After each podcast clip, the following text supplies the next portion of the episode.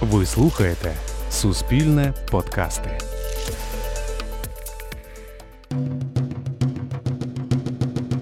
Вітаємо! Це реаліті подкаст Виклик. Мене звати Сергій Попов. Я багато років бігаю і допомагаю іншим людям готуватися до довгих дистанцій. Рівно за тиждень, 11 липня, під Києвом на автодромі Чайка відбудеться четвертий Петропавлівський півмарафон, який так і називається Чайка. І наша героїня Катерина саме там побіжить свої перші в житті 21 кілометр. Катя, ти готова до змагань? Так, всім привіт. Дійсно, психологічний стан такий, що я навіть зараз би встала його і побігла б, проте ще старту нема. Не думала, що мені буде так легко про це говорити. Ну, я гадала, що я не готова, ну може ще десь пару місяців. Та ні, вже хочу його пробігти, аж дуже хочу.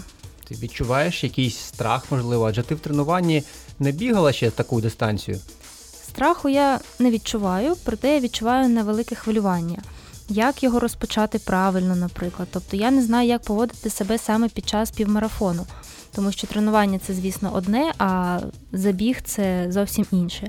І, до речі, я звернула увагу, що мої пробіжки вже так не можуть називатися. Це вже повноцінні тренування на півтори години.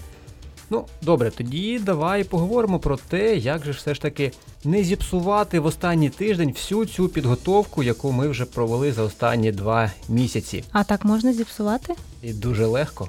Ну, давай тоді розказуй, як цього не зробити, тому що вже страшно. Можливо, ти чула такий термін тейпер. Я знаю, що таке тейпування. Гадаю, що тейпер це трохи інше. Так, тейпером називають це запозичене слово з англійської мови, і воно означає, власне, такий період підготовки до змагань. Це той час, коли ми повинні трошки е, змінити наші тренування, аби вони стали легшими і допомогли організму відновитися, аби підійти до старту максимально свіжими. І що ти хочеш цим сказати? Я хочу тебе, так би мовити, заспокоїти, що ось цей останній тиждень ти будеш майже відпочивати. Тобі не треба буде вже робити такі от дуже довгі тренування по півтори години кожна, бо об'єм під час тейперу знижується. Знижується приблизно так відсотків на 30 до попереднього рівня. І поступово ми так зменшуємо, зменшуємо, добре відпочиваємо і виходимо на старт готовими, аби показати свій особистий рекорд. Тобто ми накопичуємо енергію перед стартом. Щось таке, але з іншого боку, повністю в цей період відпочивати теж недобре, бо ти вийдеш тоді на старт такою трошки в'ялою, ніби без нічого, не готовою саме от бігти в тому темпі, який ми для себе запланували. До речі, а які твої прогнози на мій темп та мій час? Ну, ми з тобою обговорювали час у дві години. От це може бути цілком нашим цільовим результатом, але треба зважити, що зараз ну дуже жарко. І якщо ми говоримо безпосередньо про цей старт, про Петропавлівський півмарафон Чайка, то там умови такі, що дійсно це не дуже простий старт з точки зору погодних умов. Там досить швидкісна траса, але сонце робить свою справу, і це може ну досить багато хвилин забрати з результату. Тому тут треба дуже добре подумати, як вийти на цей старт, щоб мінімізувати оці ризики. Отже, давай почнемо з сьогоднішнього дня. От у нас залишається тиждень до змагань. Ми можемо виділити от в цьому тижні кілька таких аспектів підготовки. Один це власне тренування, другий це харчування, третій це загалом відновлення. Ну і четвертий це така собі психологічна підготовка або психологічне налаштування. Що ти задумувалась, що от стільки всього може бути в одному тижні, коли ти готуєшся до змагань? Взагалі так. Е, Ну, в принципі, це логічно. Харчування, тренування, е, психологічна підготовка. І, можливо, треба відмовитися зараз від волейбольних тренувань, або ж е, один раз до тренажерної зали всього-навсього сходити. Це все логічно. Отже, давай по порядку. От ми вже трошки торкнулися питань тренувань. Тобто, що ми робимо на цьому тижні? Ми зменшуємо приблизно на третину загальний наш кілометраж, тобто ми бігаємо менше. Але водночас ми не зменшуємо інтенсивність. За 4 дні до змагання ми зробимо з тобою такий щось на кшталт фартлеку, три разочки по одному кілометру, не швидше твого темпу бігу на цьому півмарафоні. І це тренування дасть такий тонус м'язам, дозволить відчути себе, дозволить підготувати свою нервову систему до саме такого темпу бігу на змаганнях, але водночас через те, що тут невелика кількість повторень та невисокий темп сам по собі, то воно надасть тобі дуже втомитися. За день до старту ми робимо просто звичайну розминочку. От завтра у тебе старт, сьогодні ти виходиш на вулицю, пробігаєш 20 хвилиночок, робиш звичайну свою розминку, трошки стретчингу, і от в такому от стані розім'ятому, так, вже йдеш відпочивати і готуватися до старту. 20 хвилин це для мене вже як дитячі ігри. Я вже по півтори години витрачаю зранку на це. А тут 20 хвилин. Виглядає як е, просто розминка, дійсно. І нічого більше. Ось і дуже багато людей саме так думають, і дуже багато людей роблять таку типову помилку на тижні. Вони намагаються якби дотренуватися. І саме через це дуже часто люди не показують своїх оптимальних результатів, бо вони просто виходять на старт потім стомленими, недовідновленими. Це як готуватися до екзамену в останню ніч. Наче все вивчив, та ні, що можна повторити. А що ще важливо з точки зору тренувань перед змаганнями, то це не намагатися робити щось таке нове в тренуваннях, якісь стрибки, якісь нові силові вправи. Або йти і робити якийсь такий крос-тренінг, яким раніше не займався. Наприклад, у мене особисто був випадок, коли я перед виїздом на змагання з чемпіонату України я вийшов пограти у баскетбол і підвернув собі ногу, і потім от вона у мене так розпухла, була такою великою-великою, цією ногою я поїхав на змагання і все ж таки мусив їх пробігти. Але, звичайно, результат вже був зовсім не той, на який я сподівався. Тому ось тут треба дуже обережно і не намагатися зробити щось таке, чого раніше не робив. Угу. Ну, була в мене така історія з приводу пограти в баскетбол до змагань, тому цього я робити не буду. Ну добре, я тоді зрозуміла е, з приводу тренувань, а от якісь особливості по харчуванню, які саме є. Ось дивись, тут так само працює правило не намагатися спробувати щось кардинально нове. Тобто, якщо ти ніколи не їла там устриць, восьминогів, то не треба їх пробувати їсти саме на цьому тижні перед змаганнями, бо ти не знаєш, як ти на них відреагуєш. А водночас не треба дуже змінювати своїм звичайним звичкам е, у харчуванні, тобто дотримуватися стабільного режиму, їсти те, що їсиш е, зазвичай. Хоча є певні такі моменти, які можна спробувати використати і так собі трошки допомогти.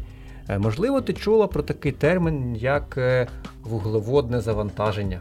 Вуглеводне вікно чула, а вуглеводне завантаження можу тільки здогадуватися, що це означає. Це така схема харчування, яка теоретично має допомогти тобі накопичити більшу кількість глікогену у м'язах, і таким чином потім на самому старті на кілька хвилин довше бігти у більш високому темпі. Тобто е, у тебе буде більше того палива, на якому ти зможеш пробігти швидше та комфортніше. Угу, Тобто не коштувати нічого нового і завантажувати себе вуглеводами. Саме так, пам'ятаєш, ми говорили з тобою про харчування. Ми говорили про те, що вуглеводи теж бувають різні. Так, вони бувають швидкі і короткі, або довгі і швидкі. От загальний принцип цього вуглеводного завантаження він такий, що от в цю неділю ти ще пробіжиш один більш-менш довгий крос за тиждень до своїх змагань. Після нього ти майже припиняєш споживати вуглеводи. І твоя дієта стає більш такою схильною до білкової, можливо, якісь салати, бульйони, м'ясні страви, або якщо ти не їси м'яса, то шукати таку рослинну їжу, яка містить менше вуглеводів, але більше білків. І такої дієти ти дотримуєшся десь так до середи. А от у середу ти можеш дозволити собі пасту, піцу і інші смачні речі, які ну, з акцентом на такі на довгі вуглеводи, та, на ті, що мають досить низький глікемічний індекс. Угу. І ти їх їсиш, ну, знову ж таки, без переїдання, але досить багато. Немає часу на переїдання, треба готуватися. Е, саме так. А зі свого досвіду можу сказати, що ну, така схема вона дійсно дещо допомагає, хоча не всім людям вона якби заходить добре. А, дуже часто ті, хто дотримується дуже жорстко цієї вуглеводної дієти, верніше так, без вуглеводної дієти, коли не споживають цих вуглеводів на початку тижня. І це проявляється в тому, що людина починає більше нервувати, вона така може вибухнути там через якусь дрібницю, тобто трошки так нервову систему розшатує. І от якщо є така схильність, то краще цієї дієти і не робити, бо насправді не дуже високий відсоток вона додасть до результату. Ну, але це зі свого досвіду. Хоча, з іншого боку, для першого марафону гірше вона для тебе не зробить, якщо ти не дуже нервова людина, і відсутність вуглеводів в їжі тебе не змушує хвилюватися, так би мовити. Але саме усвідомлення того, що ти робиш все правильно перед змаганнями, воно тобі може суто додати психологічної впевненості у своєму успіху. До речі, а щодо психологічної підготовки, у мене до забігу лишився рівно тиждень, тобто це буде в наступну неділю. Як мені за цей тиждень психологічно правильно підготуватися до півмарафону? Наче зараз я така спокійна, я готова, я не хвилююся. Проте хто знає, що станеться, наприклад, завтра або під час моєї дієти, можливо, я буду нервувати. Це дуже класне запитання насправді, і сьогодні існує дуже багато навіть технік психологічних спеціально для спортсменів, які допомагають опанувати от такі свої психологічні стани при підготовці до змагань. Загалом виділяють кілька таких передзмагальних станів, так би мовити. Найкраще, коли ти приходиш на старт у стані оптимальної бойової готовності. Тобто ти якби трошки хвилюєшся, але не дуже. Трошки такого хвилювання тобі навпаки дозволяє виділити організму твоєму гормони, які потім тобі допомагають відчувати більше енергії. Але водночас це хвилювання не таке велике, щоб ти е, не могла себе опанувати. Тобто ти все контролюєш, ти трошки схвильована, але ти все контролюєш і ти знаєш, що все буде добре. Але є і інші стани, наприклад, стан перестартової апатії. Це коли нічого не хочеться, заберіть мене звідси, я не буду брати в цьому участь. Саме так. Тобі якби все рівно, який там буде результат. Ти вже так трошки виснажена, тобі все набридло.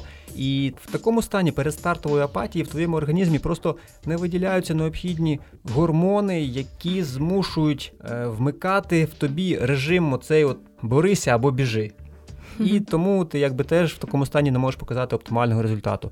І інша крайність цього такого перестартового стану це передстартова лихоманка, коли просто ти не можеш себе взагалі опанувати, ти дуже хвилюєшся. І в такому випадку часто кажуть, що людина може перегоріти ще до старту.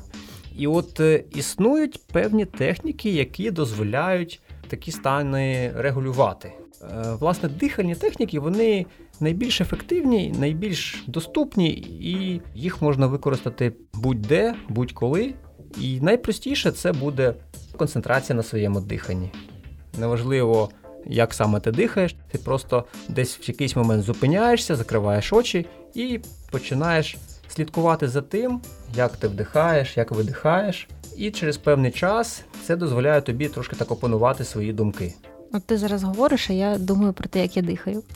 Інша вправа, яка мені особисто дуже подобається і допомагає в різних життєвих ситуаціях, це так зване рівне дихання, або англійською його називають box breathing, да, тобто дихання через коробочку. З чому сутність? Ми починаємо рахувати.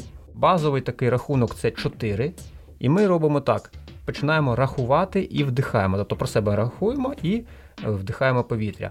1, 2, 3, 4 це був вдих. Далі 1, 2, 3, 4 ми затримуємо дихання.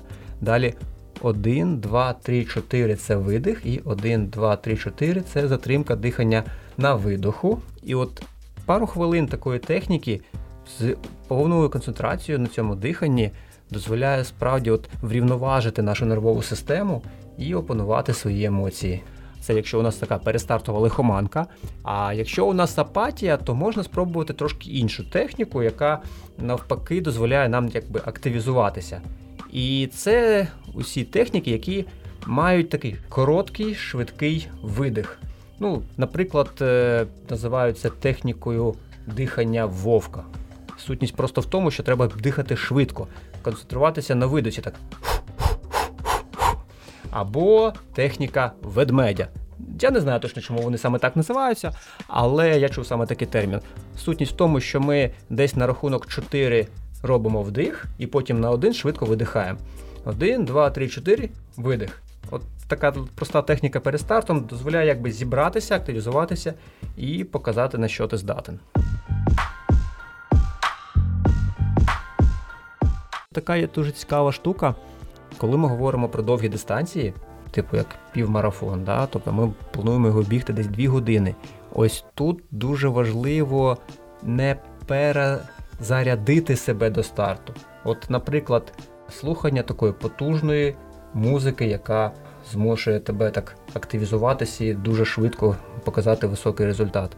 Або, як ти кажеш, такі настанови тренера, який тобі каже швидше, працюй.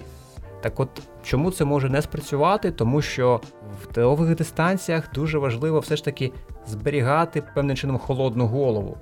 Ти можеш надзвичайно швидко почати дистанцію, а організм він такий, що суто на волі оцю от таку довгу дистанцію ти не витягуєш. Тобі доведеться або зупинитися, або дуже збавити швидкість, або взагалі перейти на крок. Або найгірший сценарій це коли треба просто зійти з дистанції. Саме тому, що десь на початку е, змагань ти надзвичайно ну, дуже-дуже хотіла дуже швидко пробігти. А як от з цим справитися? Як правильно розпочати свій старт, щоб через, наприклад, 2-3 кілометри вже не прийти до свого фінішу? Насправді, самий кращий, як не крути, самий кращий варіант розподілу сил по дистанції це рівний темп. Для елітних спортсменів це темп з так званим негативним сплітом. Тобто, що це означає? Це коли ти першу половину дистанції пробігаєш дещо повільніше, ніж другу половину. Для більшості людей варто орієнтуватися саме на спробу пробігти дистанцію в рівному темпі. Що для цього потрібно? Для цього потрібно не починати надто швидко. От якщо ми з тобою плануємо бігти на 2 години, то ми рахуємо, скільки це буде в перерахунку на 1 кілометр, і ми саме такий темп тримаємо із самого початку, навіть трошки менше. Є навіть така дуже класна словесна формула, яка ілюструє тактику поведінки на будь-якій дистанції. Це першу третину дистанції ти біжиш повільніше, ніж можеш.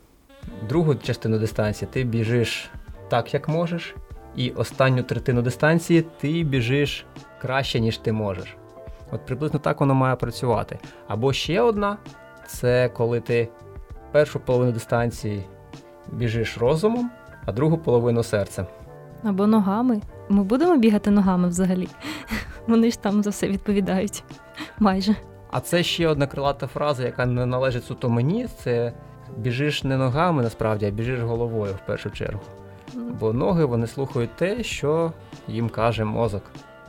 Люди часто занадто сильно орієнтуються саме на свої годинники чи на додатки в телефоні і намагаються от орієнтуватися суто на ті цифри, які там показують, але не враховують деяких моментів. От, наприклад, коли ми біжимо, і у нас показує годинник наш темп, він показує, так би мовити, одномоментний темп. І це означає, що ці дані вони не є дуже точними. От ми починаємо, наприклад, бігти, і він показує там нам 7 хвилин на кілометр. Хоча насправді ми біжимо швидше. Але годинник ще не налаштувався. Але ми бачимо, що ми біжимо якось повільно і починаємо додавати. І потім виходить, що ми перший кілометр прибігаємо набагато швидше, ніж нам потрібно. І ось в таких випадках не варто дуже на нього дивитися, особливо одразу зі старту. Треба намагатися відчувати в першу чергу себе. А якщо і орієнтуватися на гаджет, то краще за все саме от на таких кілометрових відсічках. Бо за кілометр він показує більш-менш нормальний рівний час. От ми пробігли кілометр, побачили, ага, ми біжимо там на 10 секунд швидше, ніж мали. Все, ми трошки уповільнюємося. Пробігли другий кілометр, так само дивимось. Ой, щось ми дуже вповільнилися, трошки додаємо. Я, до речі, ловила себе на такій думці, що особливо після контрольного забігу, коли я дивлюсь на свій додаток і бачу там, наприклад, 6-10, хоча я знаю, що я бігаю тільки 20 хвилин, і це я вже наче розім'ялася, але не повністю. Мені хочеться додати і побачити хоча б 5.30. І є така залежність дійсно від цих цифр, тому що, наче в статистику там зберігаються, щось там може трошки зіпсують, а може ні. Це все в нашій голові насправді. Тобто воно працює, така залежність. Тому я кажу, що тут треба голову тримати холодною і все ж таки пам'ятати, що найбільш точний механізм він всередині нас. Якщо ми навчимося ним користуватися, то ми зможемо показувати найкращі свої результати на будь-якій дистанції і не лише в бігових змаганнях. Варто ще поговорити про те, як е, поводити себе саме під час бігу, тобто що робити, коли тобі вже стало важко. Важко, коли ти біжиш і розумієш, що хтось попереду тебе біжить швидше. Намагаєшся його наздогнати, тим самим збиваєш свій темп. Оце важко тримати свій власний темп і не дивитися на те, як біжуть інші бігуни. Оце важко. Ну от, до речі, ти розумієш, 21 кілометр досить така велика дистанція. От цифри тебе не лякають. Спочатку вони мене трохи лякали, особливо після перших двох тренувань, коли я там тільки 5 кілометрів пробігла, боже, це ж там 21. Зараз я розумію, що ну добре, 21. Можливо, далі буде 42, хто знає. Це всього лише цифри. А якби я тобі сказав, що суто психологічно можна ну дуже полегшити собі біг на 21 кілометр. Поділити його на 5-5-5-5. Саме так. І це дуже ефективна і дуже поширена техніка. Тобто розбити оцю довгу дистанцію на короткі, і ти вже ніби біжиш не 21 кілометр, а ти біжиш 5 кілометрів до найближчого пункту харчування, потім ще 5 кілометрів і так далі. Ну, я так і думала робити. Я зараз е, довгі дистанції свої ділю на так. Я прибігла в цей парк. В цьому парку я побігала, оббігала все, що тільки можна. Побігла в інший парк. А я вже знаю, що після цього парку я біжу додому. А якщо я біжу додому, то це вже майже кінець, і мені так легше. Крім того, ти казала про те, щоб когось нас доганяти. Це, до речі, теж така гарна техніка для того, щоб підтримувати свій темп високий темп на дистанції, вона дуже добре буде працювати вже на другій половині, коли тобі буде хотітися бігти повільніше. Ось там ти можеш якби уявити собі, що на спині тієї людини, яка біжить перед тобою, це фінішна лінія. Це такий собі фініш. І ти біжиш до цього фінішу, і коли ти його оминаєш, ти якби досягла однієї цілі, обираєш іншу жертву, біжиш вже до неї. І так поступово-поступово ти просуваєшся вперед. А перед стартом є якась е, розминка, ну, мається на увазі колективна, чи кожен там розминається сам? Тому що мені треба перед нормальним бігом, хоча б кілометр, пробігти ну, дуже повільно. Там буде така можливість? Насправді на таких масових забігах дуже часто влаштовують спільні розминки. Вони відбуваються як якась людина стає на сцені або імпровізованій сцені, якщо немає такої стаціонарної, і показує якісь такі звичайні рухи, які дозволяють людині розігрітися. Це може спрацювати, але що рекомендую я? Це все ж таки перед стартом пробігти десь там 1-2 кілометри. Для повільніших бігунів можна трошки менше. Для більш професійних бігунів або для тих, хто там хоче показати більший результат. Е, як правило, це трошки більша дистанція, там може бути навіть до 3 км такої розминки. Звичайні вправи для суглобів, ці нахили, махи, ось ці всі стандартні вправи з розминки, які ми робимо на звичайних тренуваннях. І кілька так званих прискорень. Тобто так 50 метрів ми біжимо не на всю силу, але трошки так розбігаємося, аби включити оцей нейром'язовий контроль. Тобто згадати на рівні м'язової пам'яті, що таке швидкий біг, і активізувати усі потрібні нам рухові одиниці. І це дозволяє виходити на старт знову ж таки зарядженим. Ну і з іншого боку, розминка вона так само має психологічний ефект. Так, як ти будеш розминатися, так ти будеш потім і бігти. Ну, але з іншого боку, вона трошки і заспокоює, якщо ти знервована, і дозволяє більш впевненою все ж таки вийти на старт. Або принаймні відволікти тебе, якщо у тебе якісь думки, які заважають твоєму старту. Не знаю, чи будуть у мене взагалі якісь думки після там вже половини. Окрім того, ну ну коли вже, ну ну, ну вже ну 21, ну я ж можу, я ж майже закінчила. Про що взагалі можуть думати люди під час півмарафону? От пробіжу, тобі розкажу, про що я думала. Насправді дуже про багато чого. Але що я хочу сказати, що дуже багато залежить взагалі, от те, як ми себе відчуваємо під час збігу, особливо під час змагань, від того, про що ми думаємо. І якщо ми думаємо про те, що ой, нам зараз буде важко, або ой, ой я зараз буду дуже хотіти пити або їсти, або ой, може у мене заболить зараз коліно. І от коли у нас такі думки, то вони визначають наш фізичний стан. Тобто ми якби так формуємо те, що з нами відбудеться. Е, через такі негативні думки м'язи стають такими більш скутими, а це веде і до повільнішого бігу, до більшого болю і може навіть призводити до травм. Саме тому такі негативні думки краще трошки від себе так відганяти і заміщувати їх чимось позитивним. Типу, там я сильна, я зможу пробігти, я це зроблю. Я готувалася, я знаю, що я це зможу зробити.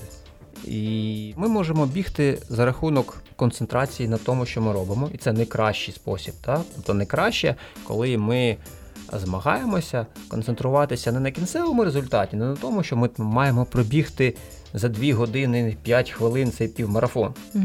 А ось це відкинути. Ми про це думали ще на тренуваннях. На змаганнях ми про це не думаємо. І на змаганнях ми концентруємося тільки на тому, що ми робимо зараз. Тобто, ось так рухаються руки, так рухаються ноги, так ми дихаємо. І от на інші речі не звертати увагу. І ось такий підхід вважається найбільш оптимальним для гарного результату. А у випадку, коли стає так важко, і коли фокус цей ти відчуваєш, що він вже не допомагає, от тоді вже допомагає інша техніка, протилежна, це такий собі раз-фокус, і це коли ти відволікаєшся на щось. От, наприклад, на білочок. До речі, от е, я ж загалом великий любитель цих трейлів. Тобто так. бігу по пересіченій місцевості, в горах. Ось там ця техніка відволікання, вона дуже добре працює. Особливо, коли так трошки ти їх ці три техніки міксуєш. Тобто ти біжиш, біжиш, біжиш, ти сконцентрований, там Потім вибігаєш на якусь так галявинку, звідки там неймовірний просто вид на гори, там на якесь озеро, і ти як гарно, і побіг далі. Mm-hmm. До речі, а ти вже думала про те, а що далі? Звичка бігати в мене дійсно вже така з'явилася. Я не можу хоча б два рази на тиждень не побігати. Для мене це, ну, в смислі, я не побігала. Що далі? Ну, важко сказати насправді, тому що я не знаю своїх відчуттів після цього півмарафону. Можливо, мені взагалі відріже, я не захочу потім бігати ніколи. А можливо, навпаки, мені дуже сподобається, і я почну до тебе чіплятися, типу, які там ще є ці марафони, куди мені далі можна піти, щоб побігати. Ти ж все-таки тренер. Знаєш, як це часто відбувається? От людина виходить на свій перший півмарафон чи марафон, от поки вона біжить, вона думає, все, ніколи знову, от ніколи знову. А проходить там деякий час після фінішу, і ти такий. Треба пробігти знову, треба покращити свій результат, або треба пробігти більше. І зазвичай еволюція вона так йде. Там людина пробігає 10 кілометрів, потім 21, потім марафон, а потім вже хоче ультрамарафон. Ну, до речі, з приводу зараз своїх відчуттів можу сказати, що мені не подобається витрачати стільки часу на тренування, тому що це довго. Я вважаю, що ну можна було б це все зробити і швидше. Тому, можливо, я захочу бігати на більш короткі дистанції, але більш швидко. І ще я помітила таке в парку, коли бігала, мені дуже сподобалося бігти по ґрунту. Можливо, я колись подивлюся в бік трейлових забігів. Ну, я скажу так, що спорт взагалі це не та історія, де можна от на чомусь зекономити не з точки зору фінансів, а саме з точки зору цієї підготовки, там коротше дистанцію пробігти і так далі. Так, звичайно, чим коротша дистанція, тим менше потрібен об'єм бігу, і там менше часу. Чим довше, тим більше. Але тут ще дуже багато залежить від взагалі етапу життя людини. Колись тобі хочеться трошки менше, колись тобі хочеться знайти якесь таке філософське розуміння буття, і тому ти починаєш бігати ну дуже довго, але не дуже швидко. І можливо, або кожному своє, або навіть на кожному етапі життя своє. А взагалі, якщо говорити про різноманіття забігів сьогодні, то цих самих півмарафонів їх можна пробігти багато різних навіть в Україні, і один не буде схожий на інший. Це залежить і від місця проведення, і від організатора. От, наприклад, е, найбільші організатори, які зараз є, це от Run Ukraine. Вони проводять одні з найкращих забігів за якістю організації справді такого світового європейського рівня і проводять їх в різних містах України. Компанія New Run, яка спеціалізується саме на півмарафонах, і вона так само проводить їх у різних містах, не дуже великих містах України, і тримає досить високу планку. Top Runners, які проводять не тільки півмарафон, марафон, вони навіть проводять ультрамарафон, який от нещодавно е, був у Києві. Ну і є ще низка таких організацій, які опікуються з різними різними типами стартів, в тому числі трейлами. І, до речі, е, я згадав ще один забіг. Ти ж знаєш, що в Україні є пустелі? Тепер знаю. От е, в Олешківських пісках, які вважаються найбільшою пустелею в Україні, проводиться десь в кінці серпня, на початку вересня, залежно від року, забіг е, ну, по постелі. От у них там є фішечка.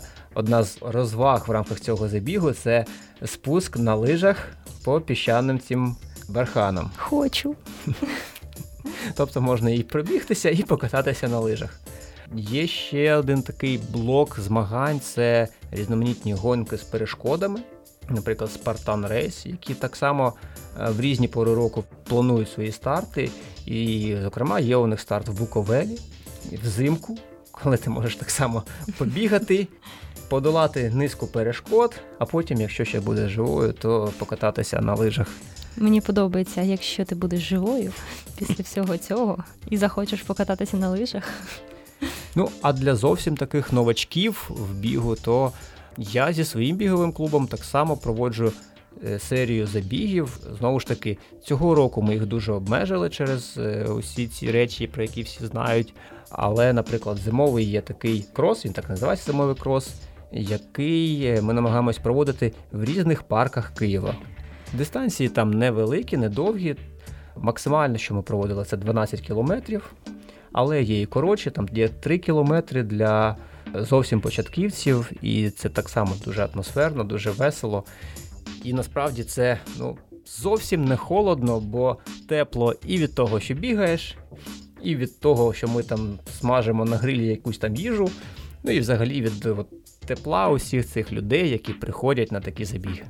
До речі, ось е, організатори півмарафону Чайка, який ти побіжиш, вони, крім цього, півмарафону спеціалізуються на це е, біговий клуб Scientist, організатор основний, і вони ще й спеціалізуються на таких невеличких забігах. Е, тобто у них в Києві є такий трейл на невеликі дистанції, у них є досить такий тематичний забіг у Переяславі, там де є музей і інші такі невеликі, але такі досить сімейні, комфортні забіги.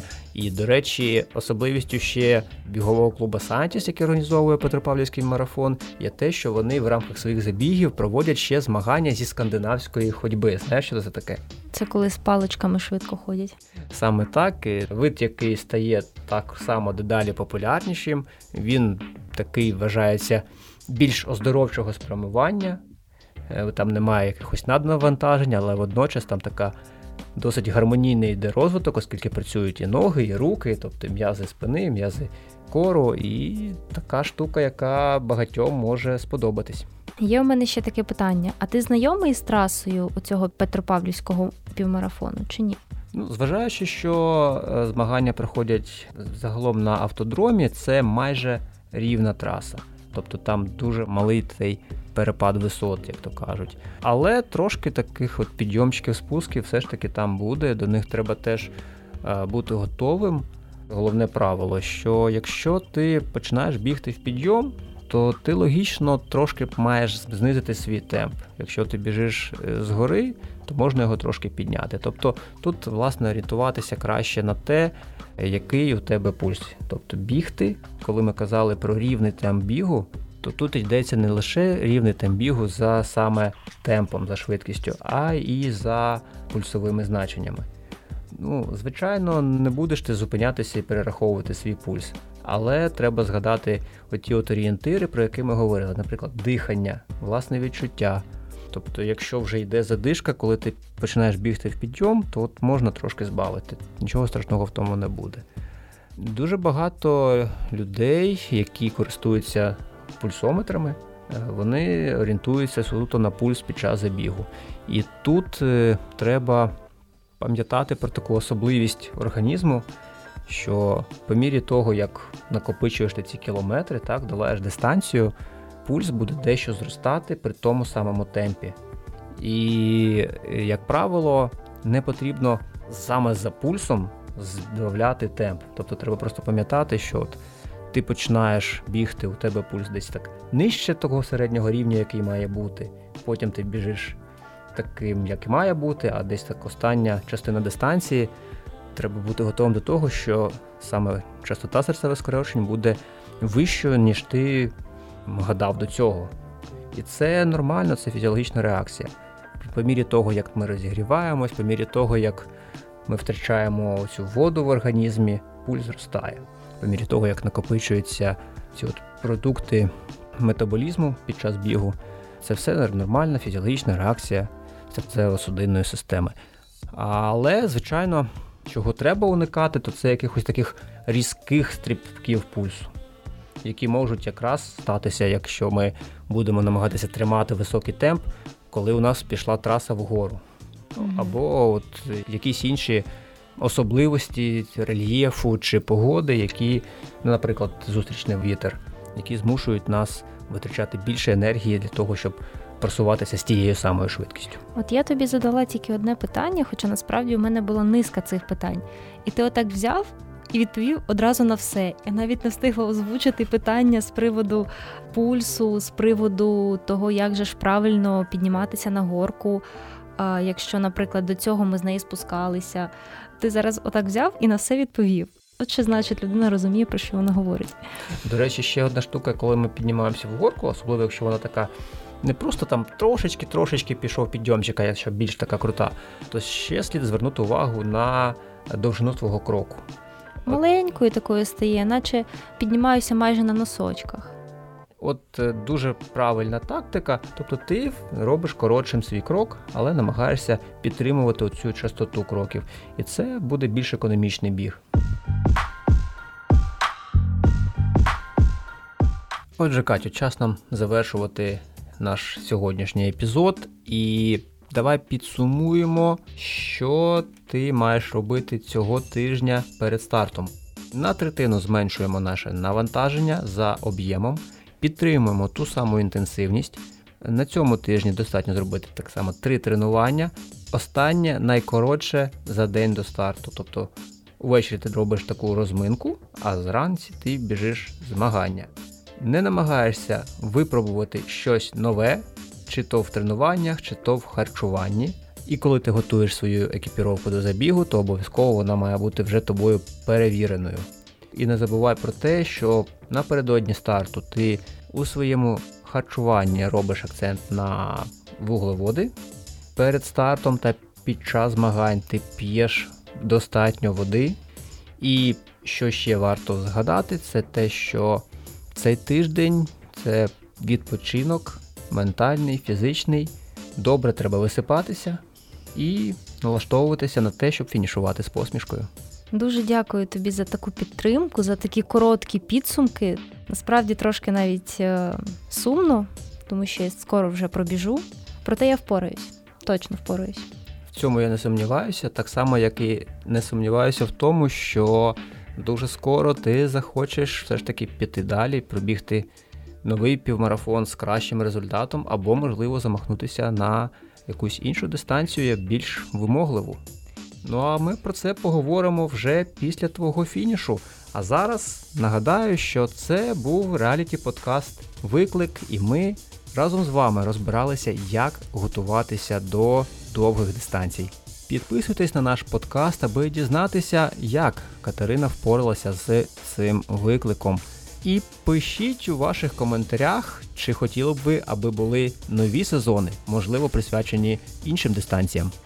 Ну що ж, тримайте за мене кулачки, або якщо у когось буде бажання, то приходьте та підтримуйте мене особисто на півмарафоні.